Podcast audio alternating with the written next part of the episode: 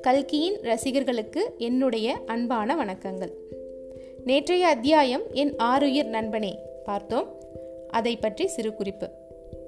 ராஜகோபாலன் தனக்கு எழுதிய கடிதத்தில் தன் தங்கைக்கு நடக்கவிருந்த திருமணத்தை தடுத்து நிறுத்த தன் தாய் தன் உயிரையே மாய்த்து கொண்டாள் என்றும் தன் கடைசி விருப்பமாக தங்கைக்கு திருமணம் முடித்து வைக்க வேண்டும் என்று கேட்டுக்கொண்டதாகவும் தியாகுவே மாப்பிள்ளையாக வந்தால் மேலும் மகிழ்ச்சி என்றும் சொன்னதாக கடிதத்தில் மிகவும் வேதனையுடன் ராஜகோபாலன் எழுதியிருப்பதை பார்த்து தியாகுவிற்கு மிக வருத்தமாகவும் அதே சமயம் சுபத்திரியை மணமுடிக்க தடை எதுவும் இல்லை என்ற நினைப்பு சிறிது மகிழ்ச்சியாகவும் அவனுக்கு இருந்தது.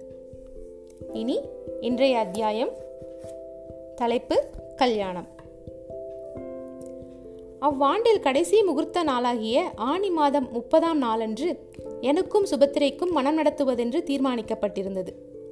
ராஜகோபாலன் அன்னையின் பிரிவை ஓரளவு மறந்திருந்தான். இறுதிச் சடங்குகள் செய்துவிட்டு சென்னைக்கு வந்துவிட்டான். நானும் அவனும் சேர்ந்தே கல்யாணத்துக்கு முதல் நாள் ஊருக்கு போவதென்று தீர்மானித்திருந்தோம். என் வீட்டில் யாருக்கும் இந்த விவாகம் சம்மதமில்லை. எதிர்ப்பு பலமாக இருந்தது. தந்தையும் இளைய தாயாரும் எவ்வளவோ சொன்னார்கள். அத்தனை பிடிவாதமும் மன உறுதியும் எனக்கு அப்போது எங்கிருந்து வந்தது என்பதை நினைக்கும்போது எனக்கே ஆச்சரியமாயிருக்கிறது. கடைசியாக எப்படியாவது கெட்ட அலையட்டும் என்று விட்டுவிட்டார்கள்.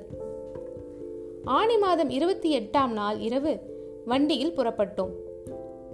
தந்தையும் தாயும் கல்யாணத்துக்கு வரவில்லை. தந்தை வேலை அதிகம் என்று சொல்லிவிட்டார்.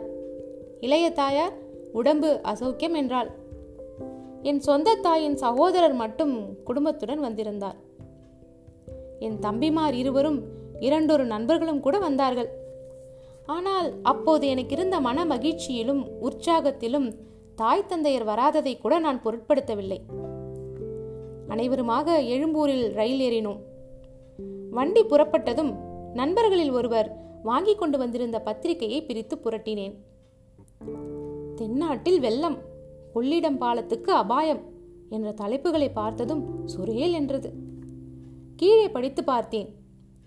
காவேரியிலும் கொள்ளிடத்திலும் பெருவெள்ளம் வந்து பல இடங்களில் உடைப்பெடுத்திருப்பதாகவும் ரயில் பாதை சில இடங்களில் உடைந்து போனதாய் தெரிவதாகவும் கொள்ளிடத்தின் ரயில் பாலத்தில் ஓரிடத்தில் பிளவு ஏற்பட்டிருப்பதாகவும் அன்றிரவு வண்டிகள் பாலத்தை தாண்டி விடப்படுமா? என்பது ஐயத்துக்கிடமான விஷயம் என்றும் செய்திகள் பல காணப்பட்டன. உடனே ராஜகோபாலனிடம் காட்டினேன். அவன் படித்துவிட்டு பெரும் மூச்சு விட்டான். ஆண்டவனே நமக்கு விரோதமா இருக்கிறானா என்ன தியாகு? என்றான். இதற்குள் மற்றவர்களும் அச்செய்திகளை படித்தனர். எங்கள் உற்சாகம் அடியோடு போயிற்று. எல்லோரும் மனக்குழப்பமுற்றனர். நானும் ராஜகோபாலனும் தனியாக யோசனை செய்தோம். என்ன இடையூறு நேர்ந்தாலும் நாங்கள் இருவருமாவது போய் சேர்ந்து விடுவதென்று தீர்மானித்தோம். காலை மூன்று மணிக்கு வண்டி சிதம்பரத்தை அடைந்தது. அதற்கு மேல் போகாதென்று பிரயாணிகளுக்கு அறிவிக்கப்பட்டது. ஒருவாறு இதை எதிர்பார்த்தோமாயினும் எங்கள் ஏமாற்றம் அளவிடற் அளவிடற்பாலதா இல்லை. ரயிலில் இருந்து இறங்கி விசாரித்தோம். கொள்ளிடம் பாலத்தில் ஓரிடத்திலே பிளவு ஏற்பட்டிருப்பதோடு அல்லாமல் சீர்காழிக்கும் மாயவரத்துக்கும் இடையே பயங்கரமான வெள்ளம் ஓடிக்கொண்டிருக்கிறது என்றும் பல மைல் நீளம் ரயில் பாதை அடித்துக்கொண்டு போகப்பட்டதென்றும் ரயில் போவது அசாத்தியம் என்பது மட்டுமன்றி மனிதர்கள் அப்பிரவாகத்தை கடந்து செல்வது இயலாத காரியம் என்றும் தெரிய வந்தன இந்த விவரங்களை அறிந்ததும் எங்கள் மனோநிலை எப்படி இருக்கும் என்பதை வாசகர்கள் கற்பனா சக்தியினால் பாவித்துக் கொள்ள வேண்டுமே அல்லாமல் என்னால் விவரிக்க இயலாது. எல்லோரும் கலந்து ஆலோசனை செய்தோம். நானும் ராஜகோபாலனும் மட்டும் கால்நடையாக புறப்பட்டு மாயவரம் வரையில் போய் அங்கு மீண்டும் ரயிலேறி செல்வதென்றும் மற்றவர்கள் அங்கேயே தங்கியிருந்து இரண்டொரு தினங்களில் ரயில் விட்டால் வருவதென்றும் இல்லாவிடில் சென்னைக்கு திரும்ப வேண்டுவதே என்றும் தீர்மானித்தோம். இவ்வாறு என் கல்யாணத்துக்கு வந்த சிலரையும் விட்டு பிரிந்து கவலை நிறைந்த உள்ளத்துடன் காலை நாலு மணிக்கு ரயில் பாதையோடு நடக்கலானோம். ராஜகோபாலனோ ஒரு வார்த்தையும் பேசவில்லை. எங்களில் யார் எவருக்கு தேறுதலோ தைரியமோ கூற முடியும். பொழுது விடிந்தால் யாரேனும் தடை செய்ய போகிறார்களோ? என அஞ்சி உதயத்துக்கு முன்பாகவே கொள்ளிடம் பாலத்தை கடக்கலானோம்.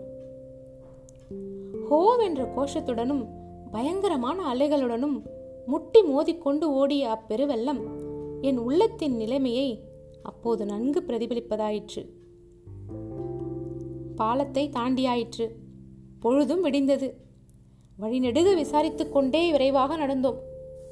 விசாரித்ததில் தெரிந்த செய்திகள் நம்பிக்கையூட்டுவனா இல்லை. கடைசியில் சீர்காழியை தாண்டி அப்பால் இரண்டொரு மைல் தூரம் போனதும் மகா சமுத்திரம் போல் கண்ணு கெட்டிய தூரத்துக்கு ஒரே பிரவாகமாக வெள்ளம் ஓடிக்கொண்டிருந்தது கண்டு திக் பிரமை கொண்டவர்கள் போல் உட்கார்ந்து விட்டோம். ஆனால் இப்படி நீண்ட நேரம் உட்கார்ந்து விடவில்லை.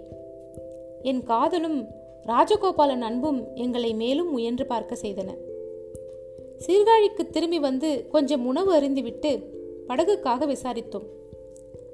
பிரவாகத்தில் அகப்பட்ட கிராமங்களின் ஜனங்களை மீட்பதற்கென்று இரண்டொரு படகுகள் வந்தனவென்றும் ஆனால் வெள்ளத்தை மேற்பார்வை பார்ப்பதற்காக வந்த பெரியதுரையும் அவரது சகாக்களும் வெள்ளக் காட்சிகளை புகைப்படம் பிடிப்பதற்காக அப்படகுகளில் சென்றிருக்கின்றனர் என்றும் இன்னும் திரும்பி வரவில்லை என்றும் தெரிய வந்தது எப்படியாவது இந்த வெள்ளத்தை தாண்டி எங்களை கொண்டு போய் விடுவோருக்கு கேட்ட பணம் தருவதாக அறிவித்தோம். அதன் மீது ஒரு சிலர் மரக்கட்டைகளை கட்டி தெப்பமாக்கி அதில் எங்களை ஏற்றிக்கொண்டு போய் சேர்ப்பதாக முன்வந்தனர். ஆனால் அதிர்ஷ்டவசமாக நாங்கள் பிரவாகத்தை அடைந்தபோது எங்கேயோ பிரவாகத்தின் வேகத்தால் கட்டிலிருந்து அவிழ்த்து கொண்ட படகு ஒன்று வெள்ளத்தில் மிதந்து வந்து கொண்டிருந்தது. அம்மனிதர்கள் அதை பிடித்திழித்து கொண்டு வந்தார்கள்.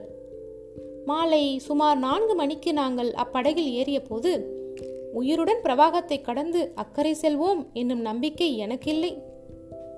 எவ்வளவோ இடத்தில் படகு தலைகீழாய் கவிழ்ந்துவிடும் போல் இருந்தது சிலவிடங்களில் கோளுக்கு அண்டாத ஆழம் கரை என்பதே கிடையாது. சற்று நேரத்துக்கெல்லாம் இருளும் வந்து சூழ்ந்தது. கடைசியாக எப்படியோ தட்டு தடுமாறி இரவு எட்டு மணிக்கு அக்கறை போய் சேர்ந்தோம். பின்னர் மீண்டும் நடந்து மாயவரம் ஸ்டேஷனை அடைந்த போது இரவு பத்து மணி இருக்கும். அங்கிருந்து கடைசி வண்டி போய் ஒரு மணி நேரம் ஆயிற்று என்றார்கள். அன்றிரவு ஸ்டேஷனில் படுத்திருந்து விட்டு மறுநாள் அதிகாலையில் மாயவரத்திலிருந்து புறப்படும் வண்டியில் ஏறி சுமார் பதினோரு மணிக்கு மன்னார்குடி போய் சேர்ந்தோம்.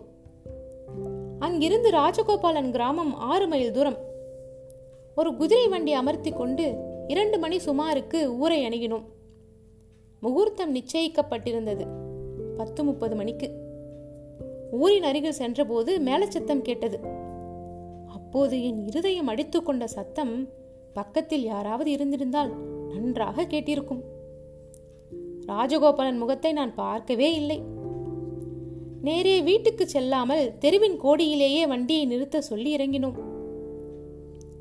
கண்ணில் அகப்பட்ட முதல் பேர் வழியை விசாரித்தோம். குறிப்பிட்ட முகூர்த்தத்தில் சுபத்திரைக்கும் கணபதி ஐயருக்கும் கல்யாணம் நடந்துவிட்டதென்றும் திருமாங்கல்ய தாரணமாகி அரை மணி நேரம் ஆயிற்றென்றும் அவர் அறிவித்தார். அப்படியே ஸ்தம்பித்து மரம் போல் ஆனோம்.